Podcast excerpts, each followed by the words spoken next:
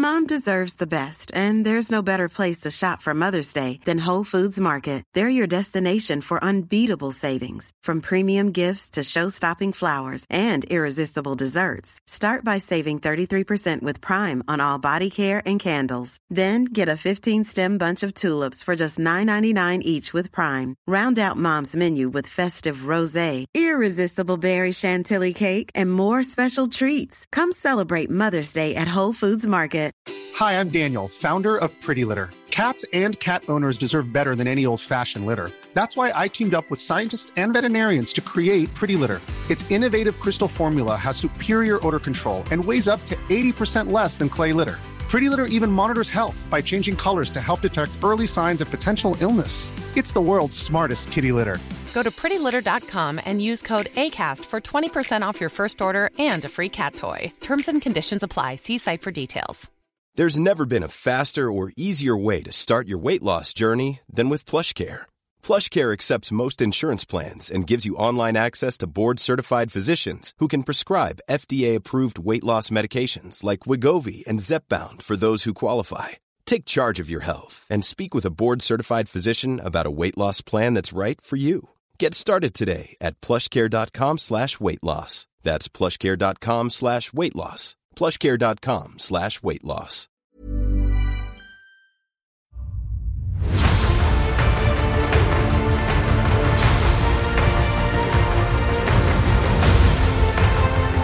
Hello, and welcome to Blizzard Watch, the podcast where we talk about Blizzard Entertainment and their very many games. Uh, I'm Matt, I'm the host, and with me this week are two just amazing co hosts. Neither of them bitten by radioactive spiders. They're just here being good. Uh, first up, I'm going to introduce him first because, you know, I'm going to throw him in a swimming pool sooner or later. It's Mitch. Hey, Mitch, what's up? I am Mitch. He is Mitch. Hi. That, don't don't Groot it though, man. Don't don't turn that into all you say. I, it's not gonna be. I just, you know, that's my entrance. I also kicked down a door as I said that, but you couldn't couldn't hear that because Can hear it. sound and stuff. All right. So that's what you're up to, becoming a wrestling character. Uh, wrestling character slash Anduin fan fan a, a Fanduin. Oh my God. Uh, I'm gonna introduce Anne so she can make fun of you. Also with us this week is Anne Stickney, and he called himself a fan to win. I can't decide if that's clever or if I hate you. Oh, that's I honestly am in physical says. pain. Like seriously, it hurts. It hurts to hear the word fan to win. Hi. Hi. Now I'm imagining it would be fan to win as in he wins by being a fan to win. It's like, oh God, it gets worse. You know what So I what are you up forget every time? Um, I hit I hit 110 on my Nightborn, so I got my armor Oh, and everything, which is cool. But you know what I forget like every time, and I shouldn't forget this because I just hit 110 on the Death Knight like not too long ago. But um, there's a lot of stuff to do when you first hit 110. Like when Yeah. you hit 110, all of the bells and whistles go off at once, and all of a sudden you have a bunch of like reminders to go here, go here, do this thing, also this other thing. And by the way, in case you didn't notice, Argus and and it just like goes on and on and on. And I tend to forget. Yeah. You you get them all at is. once. Yeah, that's so the thing. That's the thing. You you don't actually know what the order is. Like it's just a pile Yeah. of stuff. On the one hand, it's very overwhelming. like Yes, absolutely. it wasn't as overwhelming on the Death Knight, and I think it was because with the Death Knight, I was playing a brand new class, so I had a very specific to do list of okay, I need to go here and do the stuff on the Broken Shore so that I can get the class mount because I want to do that quest line, and also I wanted the class hall quest line, and that requires doing this other thing. All right, so I had like all my ducks in the row, right, with the Death Knight with the Nightborn, it's just another rogue. I just leveled another rogue. So when I got to 110, the first time I got to 110 with a rogue was my main that I leveled like at the beginning of Legion, and there wasn't the pile of stuff. There was Yeah, go to Suramar and do the Suramar things because that's that's where everybody was at, right? So this time around, it presented me with the pile, and I just I, I was like, wow, okay, on the one hand, this is a lot of information to process all at once. On the other hand, wow, this is kind of a refreshing change from Warlords. Because when you Yeah. hit when you hit 100 in Warlords, Go to got- these two places and yeah, fight what did and you- just You got with like it. a you co- do? You got like a couple of things, and I think like the garrison thing played something that was like, "Hooray, you're max level! Go open a shipyard or something." I don't. That was That- later, and that wasn't late, even- that Yeah, was that late in the even till the expansion. Early yeah. in the expansion, it was hooray, you're 110, and then I I remember, or not 110, you're 100. When I hit when I hit that with my first character in Warlords, I hit it, and I was like, okay, well now what? Well, yeah, because that didn't even have like. I mean, I just did the same thing on my Light Forged. There was Um, there was the is- garrison campaign, so there was like three quests to go do with Rexxar out in the middle of nowhere because that's Yeah, what but opened up, and that was about was- it. problem with the garrison campaign stuff too is that if you didn't get the quest because they weren't just they didn't just walk up to you Yeah. they were all around your garrison and you had to go look for them Yeah. and there was i remember there was one that was like in the druid tree Oh yeah. Oh god. uh, that you could just never find like the guy wasn't around properly like when i hit 110 on the on the light forged i forgot about like half the stuff you could do like i still haven't been out to Suramar on that character Yeah, but There's, there's, like, no stuff to reason do out to. there. There is stuff to do out Yeah. there. Oh no, it's there. There's you can do the whole Suramar thing. You can do the Broken Shore. Uh, you can do invasions. You can do Argus. Um, and this and you keep in mind, I'm just talking about your level 110 and your soloing. This is all stuff you can do. I'm not even talking about going to mythic dungeons. I'm not talking about raiding or hitting LFR. Uh, I'm purely talking about just you know you hit 110 and stuff starts popping up. You the the, the journal comes up too. Every time I hit 110 on a new character, which admittedly isn't super often because, as I've said before, not really a fan of leveling, um, I have to like I have to Google what I actually want to do, like to figure out, okay, what do I need to do to start doing my you know class stuff? What exactly do I have to do to unlock this specific part of the Broken Shore or Argus again? Like there are you, you get everything all at once, and you know if you do it, yeah, you'll unlock it. But there's specific things that I just I don't remember what to do to I unlock them. Up, I came up with a game plan for my rogue because once I hit 110, I realized, okay, I don't really actually have to finish the class hall quest line because I did that already and I have that title. I don't need to do the class mount quest line because I did that already on my other rogue and I have all the mounts for all of the specs, so I don't need to do that. So what do I need to do this character? And then I thought about it and I went, okay, well I need to unlock Argus so that if any world quests pop up that have the Army of the Light reward tokens, the rep reward tokens, I can do that world quest and then send the reward to my other rogue who is still trying to get that last elephant, the Oh last Elekk I out of the Paragon box. That's like the only one she's missing, and I'm still trying to get it. So whenever any of those rep things pop up, the world quests, I do them on all of my alts and send all of the rep tokens over to my rogue who does them all, gets a chest, opens it, and is immediately disappointed. so I had to do that. And then I also had to collect coins of air so that I could cash in on the 5,000 gold I can get every week as a rogue. And that's yeah, about I, it, I really started doing that on my rogue. that's about it really i've also been kind of like farming the gear tokens but not too seriously and yeah i mean I'll I'll be upfront. The Yeah. reason I'm doing, uh, reason I have all these 110s, and I currently, I, I currently have them all out on the timeless isle. That's where everybody except my main is, and I just the timeless every week- isle oh yeah. oh Every, week I Rollers. rotate on, kill Ordos as many times as possible, uh, get nothing, or get. The best part is when I get something from someone else. Like I got the plate helmet from somebody else, and not the shoulders with my name on. And uh, I just kill him a whole bunch of times. I need a 110 because 100s can't really kill him without taking mus- massive amounts of damage. You kind of have to be 110 so that the damage doesn't kill you. yeah but it's hard to do just- at 100 you can do it at 100 but it's difficult Yeah, was the 110s just blow through him. So I have about, um, I think I have like two 110 Death Knights, uh, one 110 Paladin, and then about six 110 Warriors that I have out there, and then my main, who's Warrior, also doesn't isn't out there. I just bring I bring her down like every time. Oh, it's, I should yeah, I'll fly down there, and then because she the thing is my main is not my original main. My original main did all the quests, but this character didn't do any of them. So every week I just go up to Chromie and be like, "Hey, teleport me to the Timeless Isle. I'm totally going to do that quest now." And then I drop the quest when I get there. So I have a free tele- Oh, that's nice. I have a free I- teleport. Yeah, I totally forgot that you could do that. That's clever, actually. So her, she can get there pretty quickly. Uh, and the rest of them I just keep there. Like my original main is sitting there on that island. He's real bored. Uh, but yeah, so that's that's what I do with him. And then I've like sometimes like the, the late forged, I'm actually playing him now because he's I think he's going to be my main in uh, in battle at least until I get something else. Like you know, there's they're going to have a bunch more allied races, so I'm going to see what I want to play there. You But, want yeah, a Kul Tiran druid, don't you? I'm thinking about it. That actually kind of leads into about the news a little bit because um, flight form, right? Yeah, actually, we should. You know, let's just talk about top stories now. Um, one of the top stories is they announced uh, last week, just just after we did the show, I think, they announced the uh, the Kul Tiran Druid flight form, which is So creepy.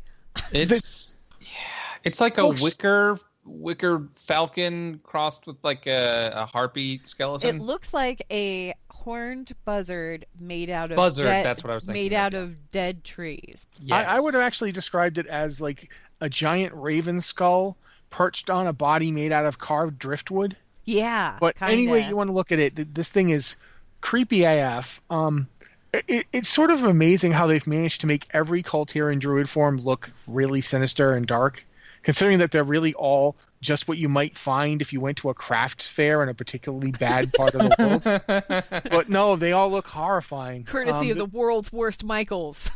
yeah. It's like seriously, I we, love it though. It's so good. Yeah, the, the I've I am not a big druid player. I never have been. I have one druid that I've leveled anywhere near the top, and honestly, I've never really thought the druid forms are that interesting.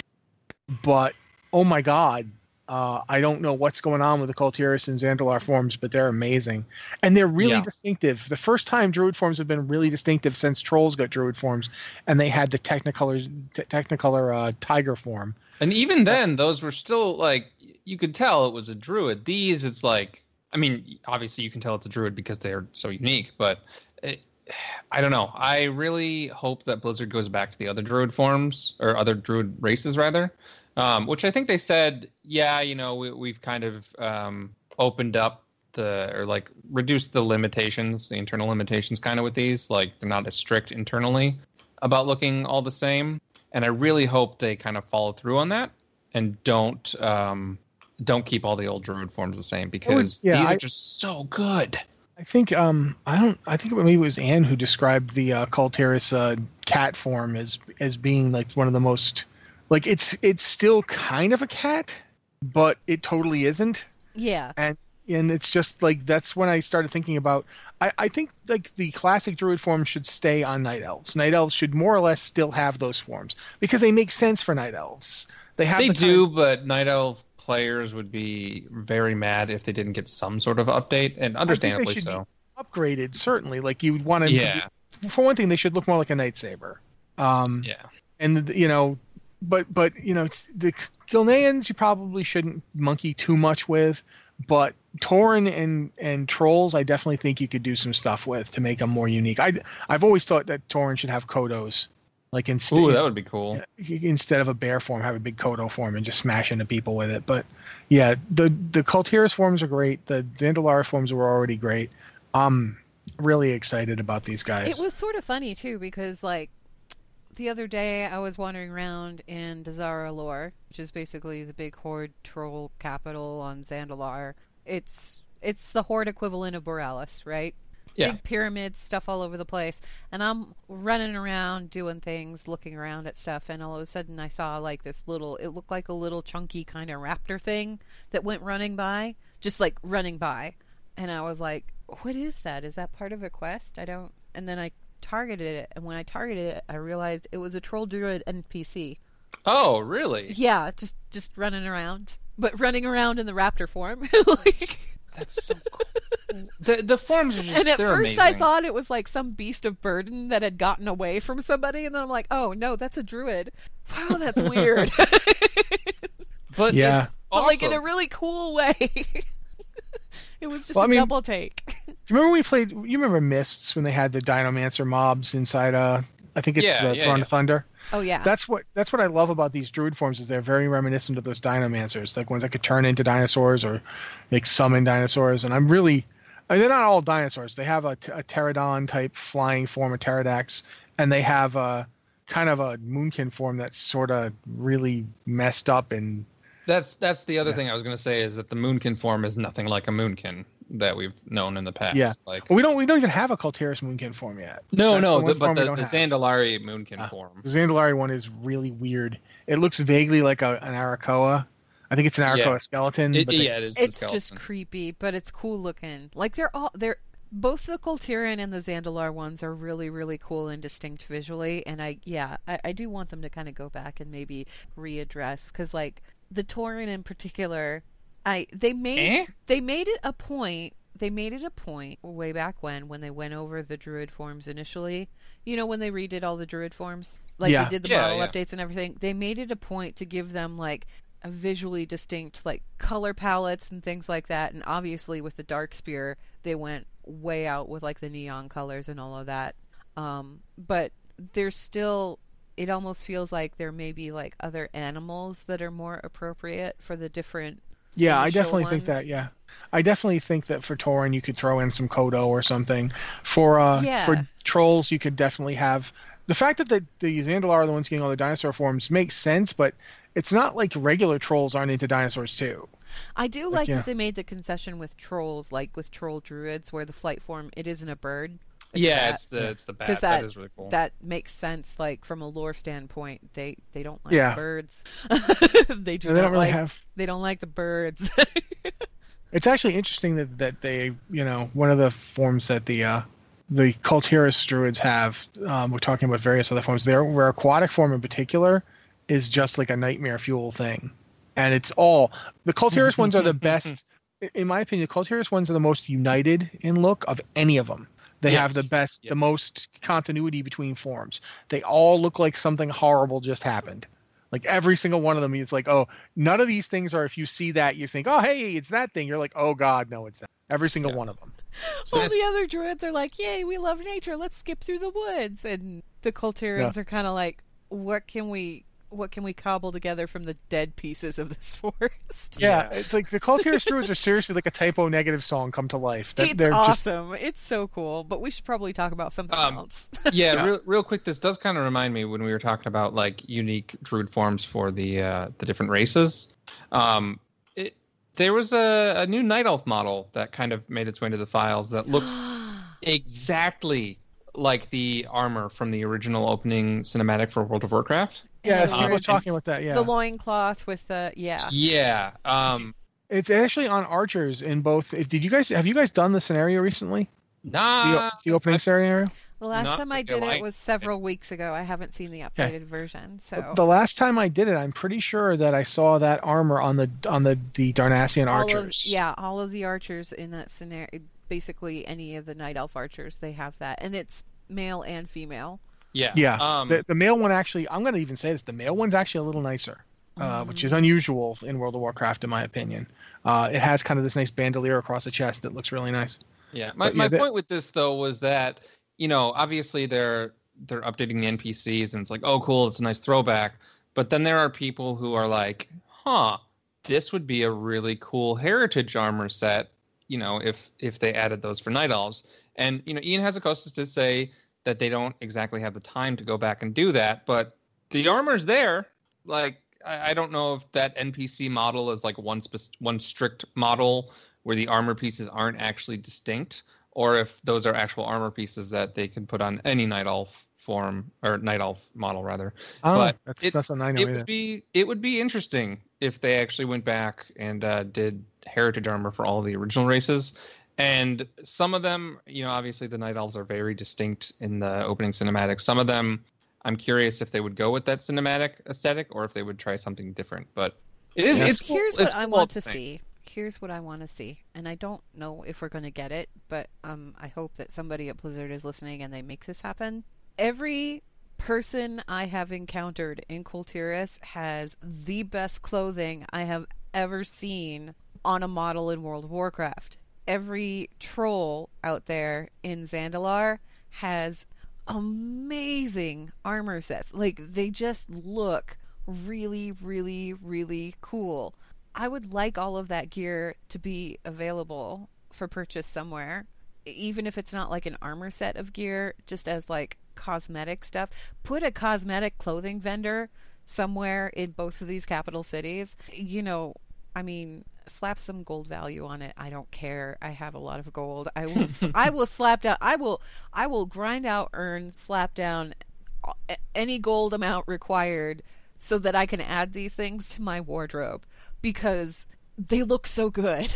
I just it, Yeah. it's it's it's so much of a departure when I go back and I look at the models like from classic I, I still like the models from classic because a lot of them are you know they're visually distinct. They're before, from before the days where they started introducing armor sets that were very much um, you could mix and match the different pieces and it wouldn't look too out of place. So like clown Yeah. suit era. I appreciate the clown suit era gear just because there is such a wide variety. So you can kind of mix and match it wherever. The Kul Tiras stuff is such a far cry from that it, it's like you can't even compare the two you can't even go, they've come so far with all of this stuff but i want I, I seriously i want the I want those cosmetic options. Even if you don't make them armor, you don't have to make them armor. You don't have to put stats on them. You don't have to do any of that stuff. Just make them stuff I can add for transmog, please. Just please. They're so That- good. That's, and that's one of the things I wanted since Mists uh, and challenge modes is more things that reward just cosmetic sets, like full sets as rewards for things. And we do have a couple, and it's not like that idea was abandoned with Mists, but I, I think they could utilize it a lot more than that. I don't even need a cosmetic set. I'm talking about just buy each piece piecemeal. Make that the gold Yeah, okay. I would That's be fair. much more likely to spend thousands and thousands of gold on individual pieces of cosmetic armor than drop in five million for an auction house vendor. Like Agree. Well, yeah. Before Ion and I'm not the Blizzard only to- one. I am not the only one. There are so many people out there that are just nuts about the cosmetic stuff. Before Ion convinces Blizzard to make it so that I never have gold again, uh, let's talk about Before the Storm because that's released as of yesterday as we're recording this. If you're listening to it uh, as we record it live, that was yesterday. Yes. And if you're listening to it on the site, that'll be like what tomorrow? Yeah. So yeah, it's either No, yesterday or two days day ago. after it, tomorrow. it came it came out this week. Uh, It's- we're not going to go into spoilers. This though, so podcast don't will be released on the site on Friday.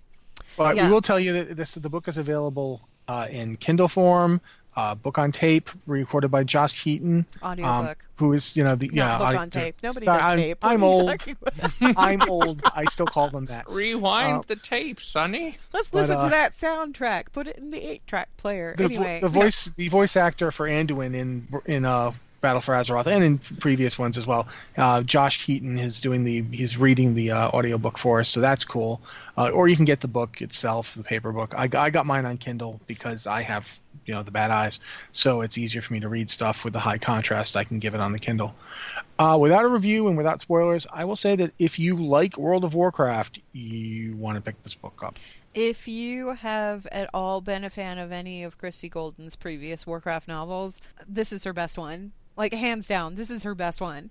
I I I I did a review on the website. There is a spoiler-free review available if you want to give that a look over. Um, if you're still kind of wondering what the book is all about, we also have an exclusive excerpt from Del Rey Publishing that we put up, and that's still go back and read that on the website.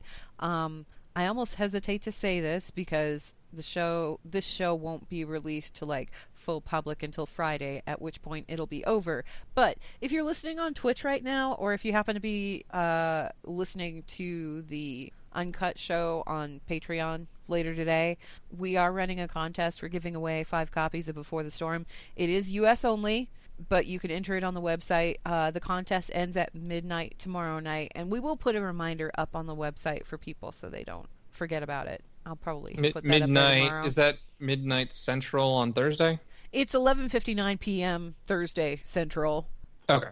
So, um, I'll be drawing the winners on Friday. So when this when this podcast goes live on the website, I'll already be drawing and contacting the five winners. Sorry guys, but that's okay. We will put another reminder out there. However, if you haven't if you haven't entered yet and you are in the United States, um, go put in your entry because you could win a free copy of the book courtesy of Del Rey. Yay! Thank you, Del Rey. Yeah, it's it's got a very pretty cover too. I like Um, it. also, for those wondering, we are recording Lore Watch this weekend. We will be talking about this book. That's all we're going to be talking about is this book. so if you have any questions for Lore Watch, and you can include spoiler questions, we're going to have spoiler warnings on the show here, there, and everywhere. So um, send those to podcast at blizzardwatch.com and just put Lore Watch in the subject line, and you can send us your Battle for, or excuse me, Battle for Azeroth, your Before the Storm questions. That's what we're Did talking did about we this talk week. about did we talk about the Windrunner car- cartoon the last time? Was that out yet? Um, Windrunner yeah, we comic? did. Yeah, we covered Okay. it. yeah, we did. Okay, good.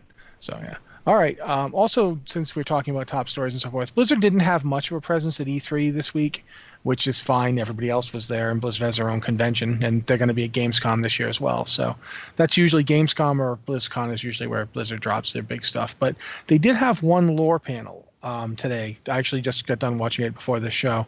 Um, it was Matthew Mercer hosting. If you watch Critical Role or know who McCree is, that's Matthew Mercer, that It's guy. high noon. Uh, also, they had Steve Danuser, who's the like senior. Um, he's I can't remember his title. It's like He's, senior. a se- he's senior narrative designer.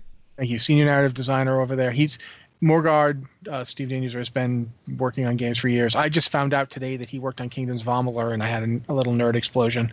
It's one of my favorite games. Uh, also, they had Terran Gregory there. If you don't know who Terran is, co- come on, he did the Wrathgate cinematic. He's been there for years. He, he's a he's he's almost a legend in terms of cinematic stuff for World of Warcraft. Uh, and they had Christie Golden, who we just were talking about, and the three of them talked about not they didn't really get into any Battle for Azeroth specifics, um, but they did talk about how they go about weaving the story between the various media that Blizzard does, which was an interesting conversation because one of the things they talked about was the size of the teams.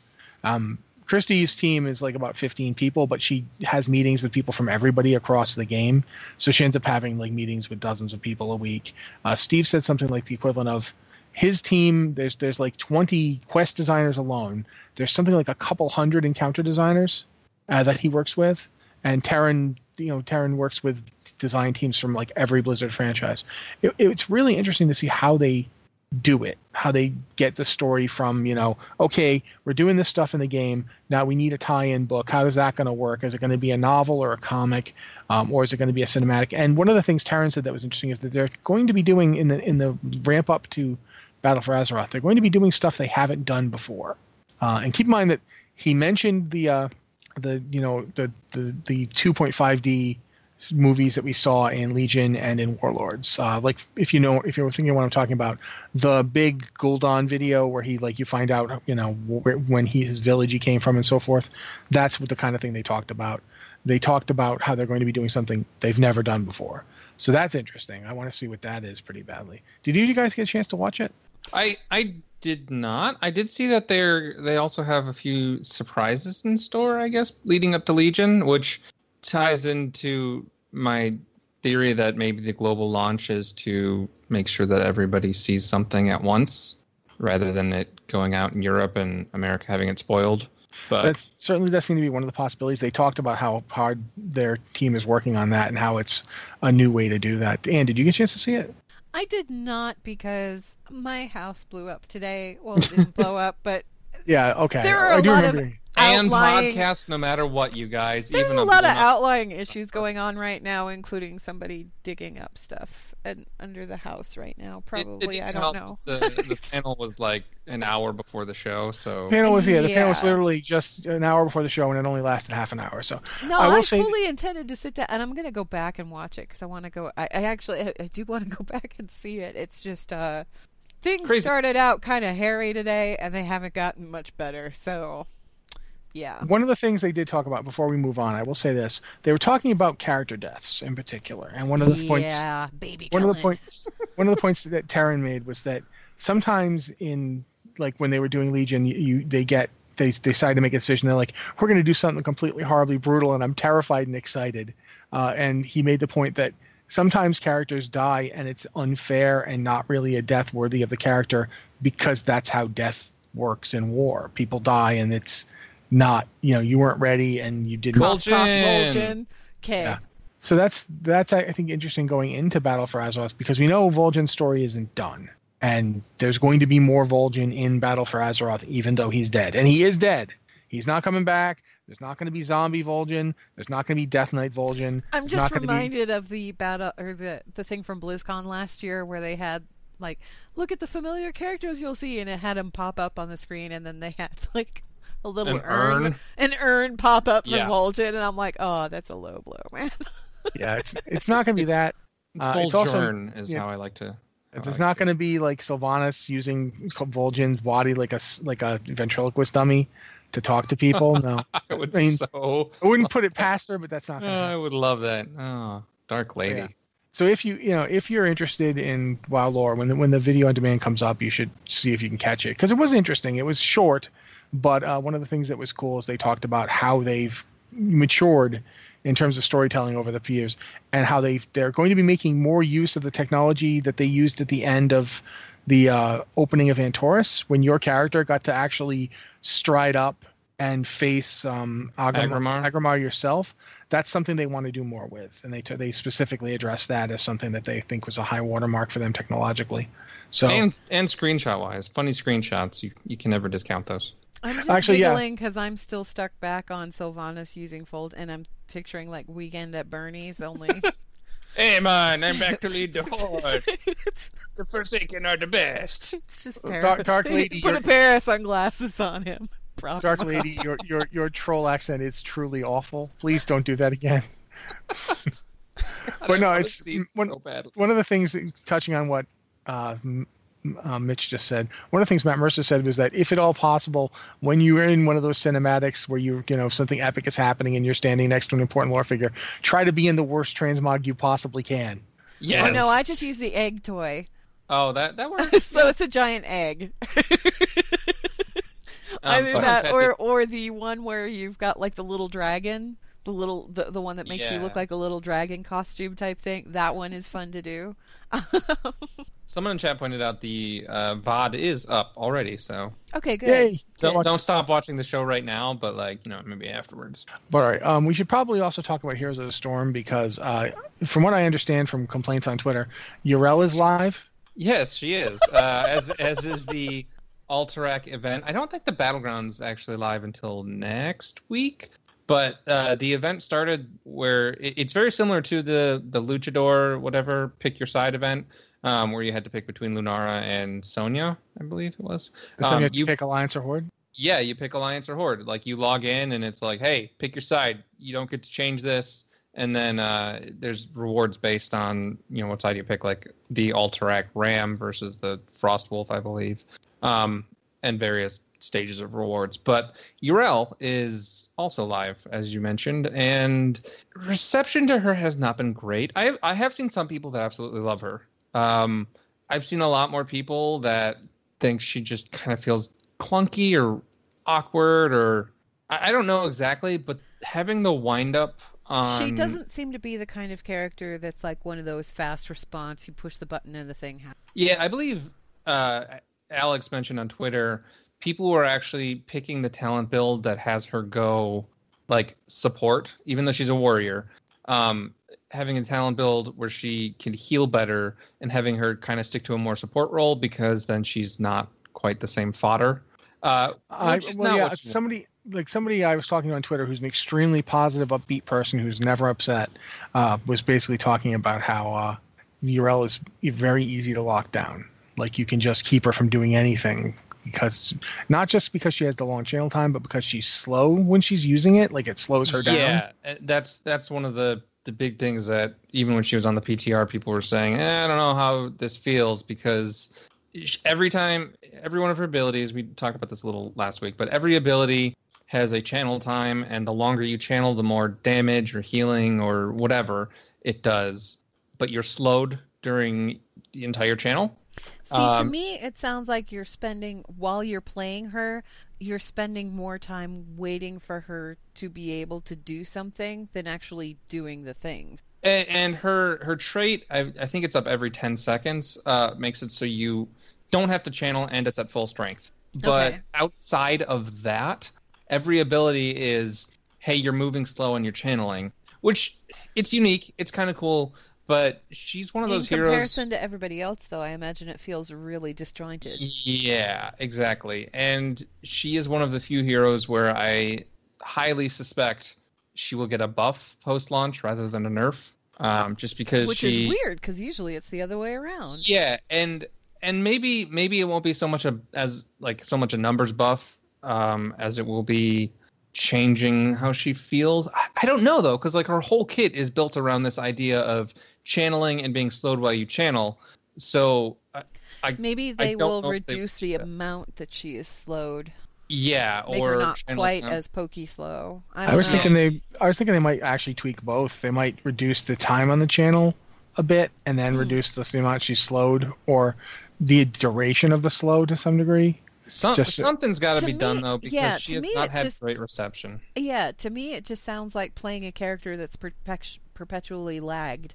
Yeah, even if your uh, connection is fine and that's just how Yeah. the character plays that doesn't sound super fun i the idea sounds really intriguing like when they introduced it and did the whole video uh, uh, you know showing Yeah, how, oh, absolutely, how it and worked it looked yeah. really cool but uh, and in theory it is pretty cool but in actual gameplay especially in comparison to other heroes who can do just as much damage if not more but feel better to play why would you want to pick her yeah, that's unfortunate because Yrel is awesome. yeah she is Yeah, and uh, Alex, I think, again, was saying when she first premiered, the Heroes of the Storm team seemed to be doing her, no pun intended, more justice than the WoW team. Like, she, her whole backstory for Heroes of the Storm is the Alliance needs her. She shows up to kick some butt.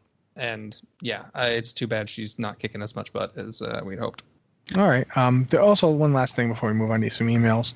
Uh, I guess Overwatch is uh, stage one of the of the you know Overwatch League is this week. It It is ends the this week? last. The- It is yeah, the, the the end of it. last week of stage four, last week of season one, and yeah, all the final matches are going off this week, and then they'll be doing the playoffs and the finals and everything else out in New York City, which should be great. I think they said it was sold out already.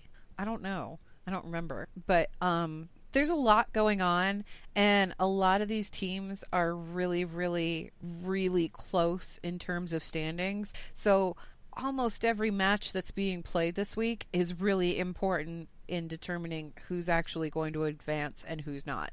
Um, and and the Shanghai is not you know they're not in that situation but it is important to see if they'll win one in all of the whole first stage Yeah, the thing is, is like Shanghai has two games left to play, and they're playing against the Gladiators and the Shock, and both, well, especially the Gladiators, but the Shock too. Both of them have been absolutely dominating since the meta changed at the beginning of the stage. So it's like, oh god with yeah the Brigitte Yeah. meta is just Yeah. decimating teams and I don't, I don't, I don't know if Shanghai's going to be able to pull it off. And even if they don't pull it off, if they go through season one without a single win under their belt, I'm okay with that.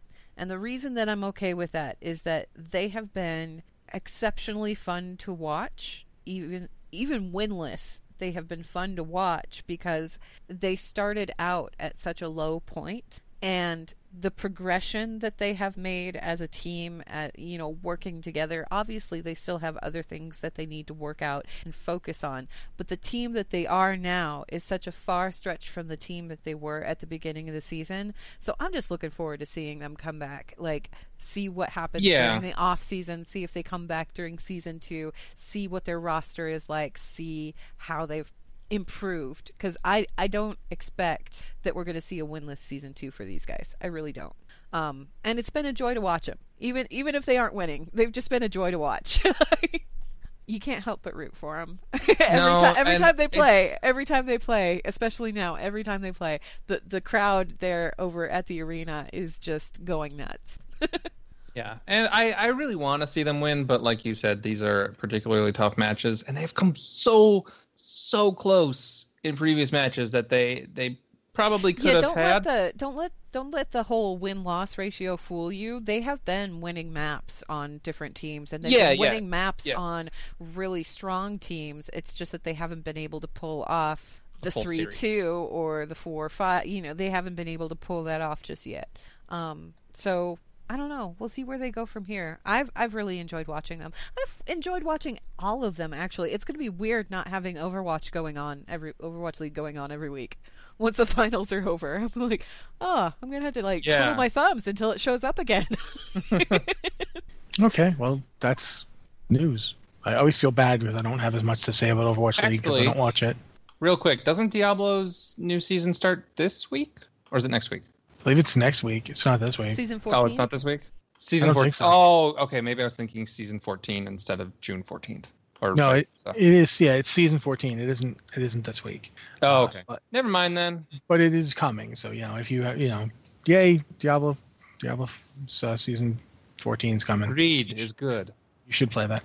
Uh, but we're now going to move on to some emails. Uh, if you have an email for the show, please send it to podcast at blizzardwatch.com with the subject line podcast of Blizzard Watch so we know it's for this show.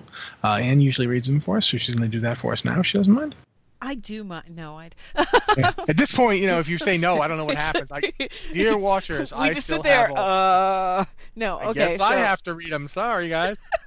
First email is from Idina, who's a proud patron, from Terokkar EU, who says, Dear Watchers, I still have alts at level 100, and I want to get all of them at 102 to get their artifacts before Battle for Azeroth so I can transmog them later.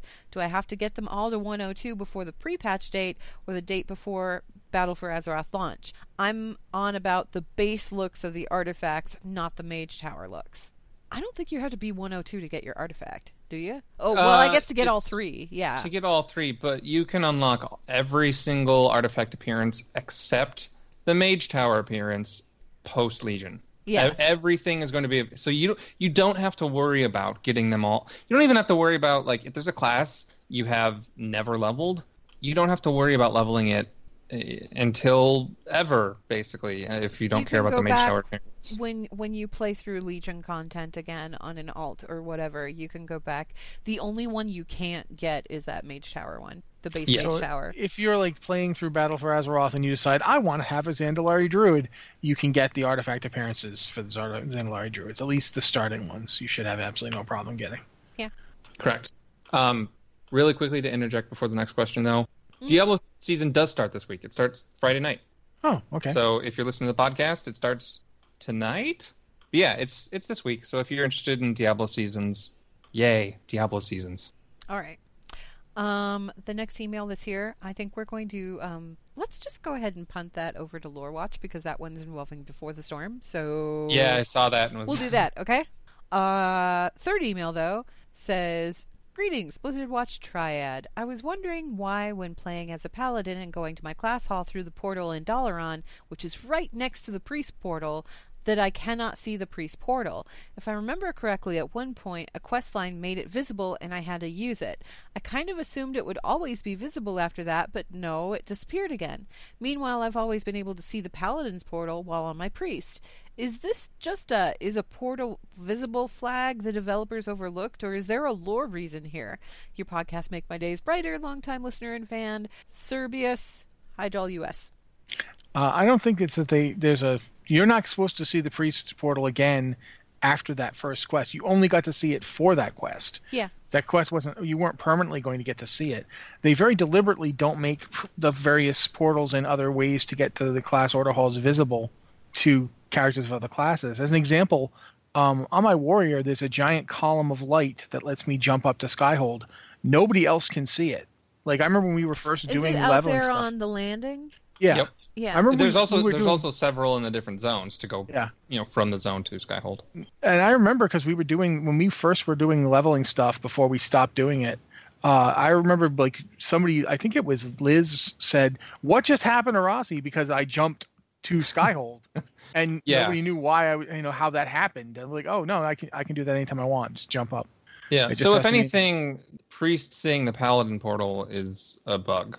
No, the priest never did. The paladin saw the priest portal for one quest because the paladin order hall campaign. I, I know because I did it. The paladin order hall campaign. You have to go save the priests because priests are incapable of saving themselves and need to be saved by paladins. Okay, it's That's- it's the opposite way for priests though, and Yeah. uh, I know. the- I was just being yeah, rude because you're here. Yeah, no, Serbius is saying Serbius can see the paladin's portal on the priest, and I but he think can't see it anymore. That's the No, whole he point. can. He can still see it. He can't see the priest portal uh, or he or she on their paladin. Oh, okay, I understand what you're saying. All right, yeah. So Oh, I see that part. I, I, you can I see bel- it on one side, but not on the other. Yeah, I you're not supposed to see it either way. yeah as the priest if you're seeing the paladin portal i think it's a bug again both portals get revealed during the the quest chains so i guess we can only speculate at this point like but I, i'm assuming it's you shouldn't be able to see it after that but who knows we you know maybe blizzard was like hey they went there once now they can see the portals lore wise but just can't use them it, i really don't know Basically, there's no real lore reason why people can and can't see other class hall entrances. Like, if you go out to, um, I don't remember what it's called, Krasus's Landing? Is Yeah. that where the flight Yeah, paths Krasus are? Landing. Okay, yeah. Krasus's Landing. You can see the structure there for like the Shaman Order Hall. It's kind of off to the side. You can see the structure there, but you can't actually see the portal itself unless you're on a Shaman.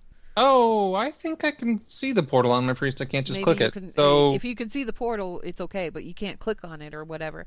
yeah no i'm just each wondering if maybe it's a priest thing each class and each class order hall has its own entrance, and some of them are in Dalaran in various places, and some of them are kind of hidden away. I know the Warlock one, you very specifically have to like go down the back entrance to like the basement under Dalaran, as it were. With the Rogue one, you specifically have to talk to an NPC to open the way to click your way through to a door so that you can get down into the sewer where we all hang out because that's what rogues do.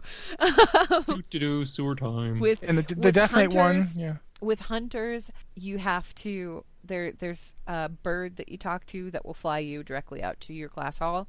Um, with Death Knights, Death Knights is a spell you cast. Yeah. yeah, it's, Yeah, it's definitely just it's their. Gate. It's, you just use Death your, Gate. de- your death gate, and you can use your death gate anywhere, and it'll take you to your class hall.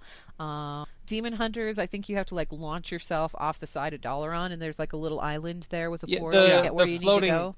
the floating island. Like if you head from Krasus's Landing to uh, the Broken Shore, Yeah, you just um, fly down. that There's floating a little island, Yeah, it has a portal though for demon hunters, and they Yeah. can actually go through.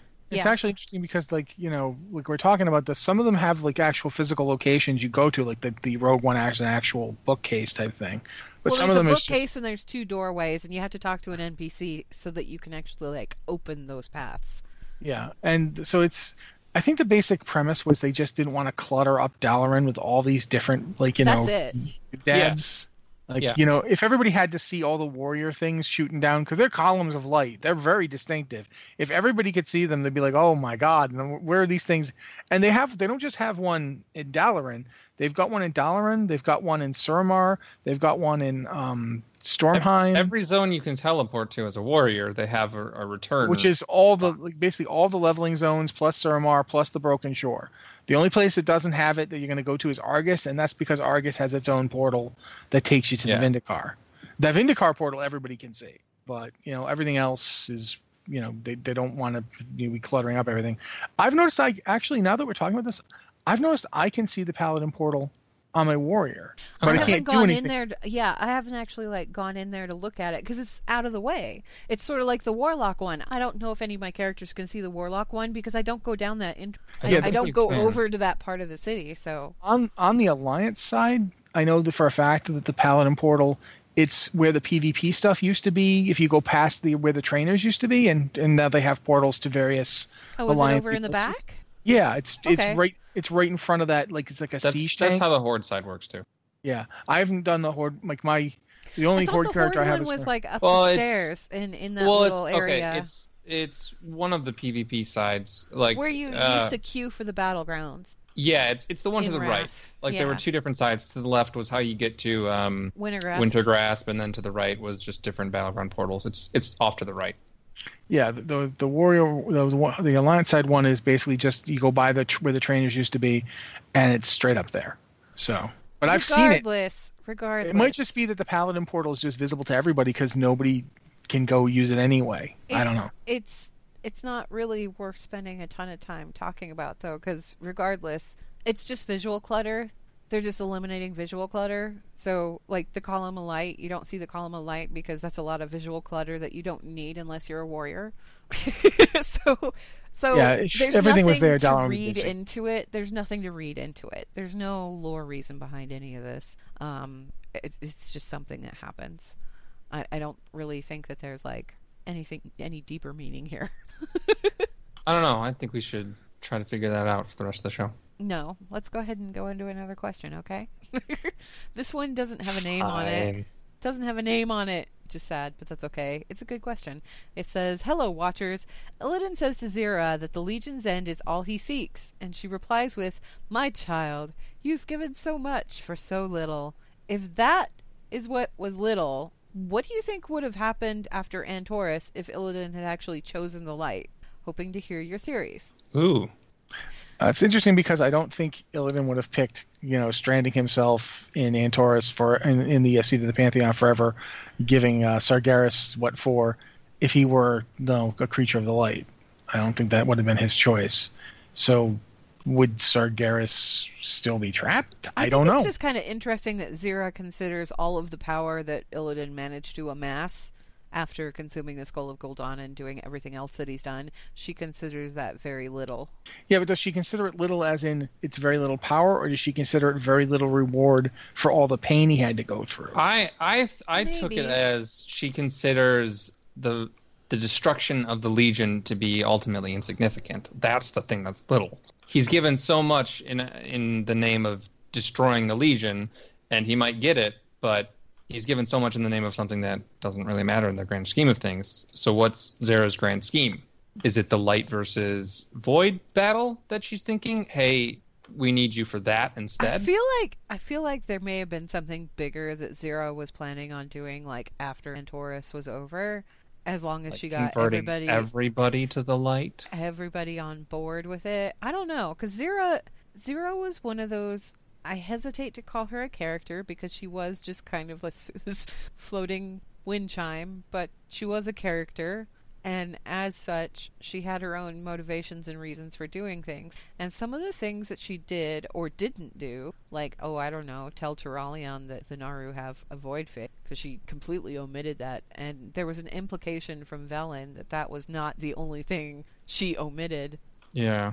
that she didn't There's- tell him for that matter, everything. for that matter, we we know we know very little about Xe'ra and her place in Naaru society. We know that she was a Naaru Prime, but we don't know Whatever that means. yeah, we don't know what means that means. She was one of the first ones created. Okay, and there's certainly certain seems to be a certain amount of like O'ros was her descendant, so O'ros came along with A'dal during that whole thing. So obviously, other Naaru knew her, and she would have known them because w- when when Velen sees um, the Xenedar, he recognizes it immediately because he'd seen it before. When the the Lightforged Draenei broke off and joined the Army of the Light, they did that after the uh, the escape from Argus. There's there was a period of time where all these different Naaru were together and all the Draenei were together, and then Xe'ra picked a bunch and left, and we don't know why.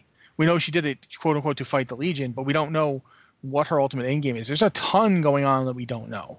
Yeah, which So- th- this this isn't an answer. It's it's kind of more, huh? There's a lot of pieces here we don't know. But if Xe'ra had uh, an end game that wasn't just the destruction of the Legion, and she thinks that there's something much greater out there, uh, there's also that line in the Windrunner comics from the Void speaking to Alleria that says Sylvanas serves the true enemy, which Sylvanas does not serve the light. So the Void, it would appear, has a true enemy that's not the light, and the light, it would appear, has a, a something planned for the future to fight. Maybe they think it's the Void, or maybe the light and the Void both are having some even bigger fight against a greater threat and they're trying to you know convert the other side so that there's you know a unified army sort of Oh, hold an alliance team up against something. Oh no, mm, I have so many things to tinfoil now. Okay, Uh, well, we've talked before about how it's like getting Yeah. a brain freeze in the middle of the show when you do stuff like that, where it's all of a sudden it's like, ah, ideas, a wellspring. oh no. we've, we've talked about the Shadowlands and stuff.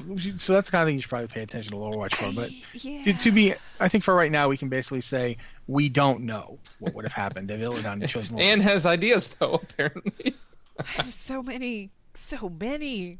Okay, I need to do some more research. That's that's. I'll just leave it at that. You're not going to see anything immediately next week. I have some work to do. To lighten the void are larger entities like the horde and alliance No, that's not it. I don't think. No. Okay. Let, let's do another email. okay.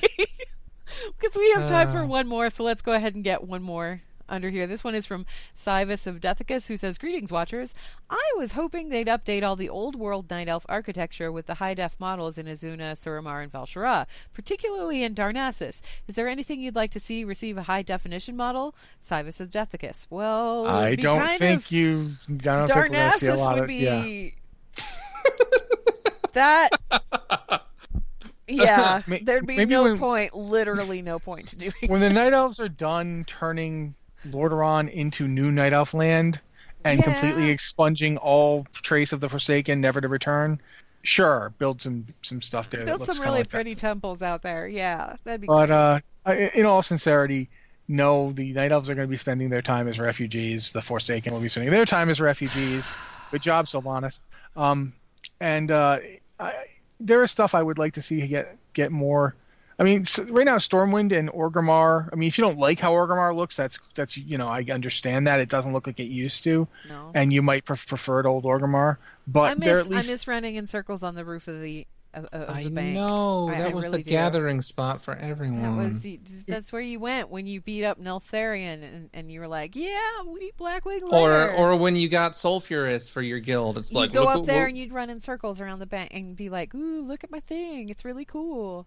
I remember going there on my guild, and we would just kill our way to the bank, and then get up on top of it and just kill everybody who came at us. Yeah, Oh, because you were yeah Yeah, 'Cause 'cause you were Alliance. Alliance. yeah, But I remember us doing that because you could just jump right up onto it. yeah. yeah. I did also play Horde in, the, in vanilla, but it was later in vanilla. But anyway, like there's those cities are pretty much done. But I could definitely see, you know, um, if we were gonna, I'd like to see Just like texture frankly, updates. If the the Exodar, I would like to see them actually be Yes, done. They've they've said multiple times they're done rebuilding it. Show that. Stop having everything be broken and messed up. Okay, so you know when you first go into the Exodar and you're going down the thing and there's those giant cracks in the floor, maybe address that. I'm They've had they've had ten years at this point, eleven years. Fix you know, fix it. If it's fixed, fix it. Show it be fixed.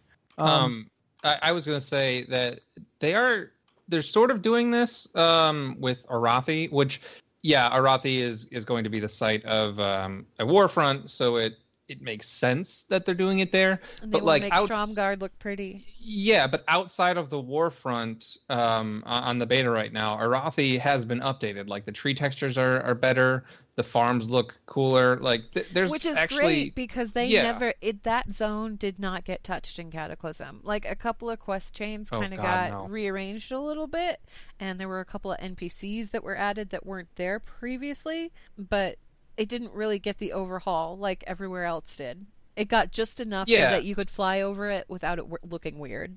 So about it. the the chances of old world stuff being updated, I, I'm it's not off the table for sure. Like, and I think it's you know unlimited resources. Blizzard would absolutely do it. Um, I, I think the most likely scenario we'd see is with future war fronts, wherever those may be. We don't know, but Arathi's getting updates to reflect its warfront state, both inside the warfront and outside. Um, so if if we get a warfront in I don't know, Loch Modan maybe. I, I don't know if we would get one there, but you you get my point. There there's a chance that they would update um, old world stuff, especially if we're getting a warfront there. So hey, where do you want to see warfronts most? Because I think as far as like textures and things like that, just as like general model updates, it would be nice if some of the like the brickwork and stuff in Stormwind got an update. Yeah, Some of it does look yeah. a little bit kind of old in terms of texture, like the the uh, detail level of the textures that they're using on the buildings and things like. They don't need to change like how the buildings are set up or anything. That's fine. The city layout is fine. Just like maybe update the textures that are on those faces so that they look a little shinier. Yeah, and it's it's hard to say, you know, at least for me, what can and can not be done easily. Yeah. Um, because I know there are, you know, there are obviously textureless versions of the buildings. We've seen those before. So the outside They look like Theoretically- putty, gray putty. Yeah, weird. but like you'll notice in Battle for Azeroth they have updated bear models, and because bear models are like one thing, as soon as they come up with one new bear model, they can apply that to all the existing bear models. Um, whereas if it's a more unique architecture or building or something that you don't see everywhere, they're probably less likely to do that just because it would be a lot of work for something that would only be noticeable in a specific area. But Yeah. who knows? I would love to see Orgrimmar, I would say that. Orgrimmar doesn't need the same thing though. I, the reason I say Stormwind and maybe even like Ironforge too, those are original cities that haven't been touched at all. Like they just haven't Yeah. been touched. Uh, Stormwind has been touched a little bit because obviously you know there's the new back area with like the graveyard and all of that. Like all of that got touched up and re-added. And the But- Yeah, park well, I mean, they, destroyed they originally didn't have the harbor. They didn't have that graveyard area with No. the embassy. Stormwind's actually. I'm just talking it's about like when you walk close. through those main gates and you see those big statues. Yeah. Those Trillions statues could use an update. Like the brickwork could use an update. It just looks a little the, the the textures aren't quite as smooth as what you see walking through like I don't know Boralus or even even walking through Gilneas. Gilneas looks a lot more updated Yeah. and modern than the stuff in Orgrimmar had a complete redesign like from the ground up so all the buildings are different and everything and they actually look pretty sharp they i don't think they need as much of a like an overhaul or anything um maybe the structures out there by the echo isles i think that those could probably use some kind of model update because they still they're using like the dated hut models and things like that from classic and same thing in thunder bluff i think thunder bluff could probably use some just some visual work nothing major. Like I'm not talking about restructuring the city or anything like that. I'm literally talking about slapping a higher res texture model on a thing. You know, like And, that's and it. that's the thing. I, I'm curious if they would ever, if if they would do that sort of thing, just Mm-hmm. because you know if it's if it's not something that they can kind of show off in a lot of areas. But who knows? I mean, again, if we're talking unlimited re- resources, absolutely, I would love all of this. Yeah. Um, that kind of wraps us up for emails and because somebody mentioned it in the chat channel, I'm like, oh yeah, we should probably talk about that real quick. Um, Yeah, I'm just going to mention there is a live Q and A tomorrow with Ion Hazzikostas. Uh, if you're listening to the actual release of the show on Friday, it was yesterday. Go check out the VOD or our, you know, article about it because there will probably be one. Depending But, on what uh, information they release, because those can be really hit or miss. Yeah, but if you're listening to it right now, or if you're listening to it on Patreon a little bit later, uh, you can still submit questions. Uh, you can submit your questions on Twitter using the hashtag WarcraftQA. No and Is it- sign, just QA. Is it is it Warcraft QA or WoW QA? it is Warcraft QA, Okay. and that Q and A is going to go live at 11 a.m. Pacific, 8 p.m. Europe, I guess. CEST is that Europe? Central European? No. I don't know. What is Time CEST? are weird. What does it stand for? I'm sorry, guys. C- I'm in the United States. If you're doing CEST, that is Europe.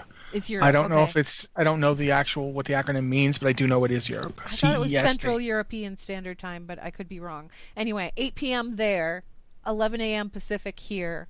So um, tune in for that. He'll be answering questions about Battle for Azeroth beta and, and Battle for Azeroth itself. Not sure what those are going to be because, hey, you know, people are still submitting questions. If you have a question, use the hashtag, or I believe there's a thread on the forums where you can also submit your questions as well. Uh, not a lot of time to finish getting those in, so if you have one, put it out there. I need I hope to- it's all about PvP. Central European summertime. Thank you, Sigmund, in the chat channel, who just pointed out what that was. All right. If that's actually the correct thing, they might be pulling my leg. I don't know. I'm from the United States. I apologize, folks. I really do. I need to learn these things better. All right. So uh, that wraps us up for emails. That also wraps us up for the show. Blizzard Watch is made possible due to the generous contributions at patreon.com slash blizzardwatch. And your continued support means that this podcast site and community is able to thrive and grow. Blizzard Watch supporters enjoy exclusive benefits like early access to the podcast, a better chance at having your question answered on our podcast or the queue, and an ads-free site experience. Thank you very much, Ian. Uh, this has been the Blizzard Watch podcast. If you have an email for the podcast, please send it to podcast at blizzardwatch.com with the subject line podcast or Blizzard Watch so we know it's for the show. Thank you guys very much for listening. We'll be here next week.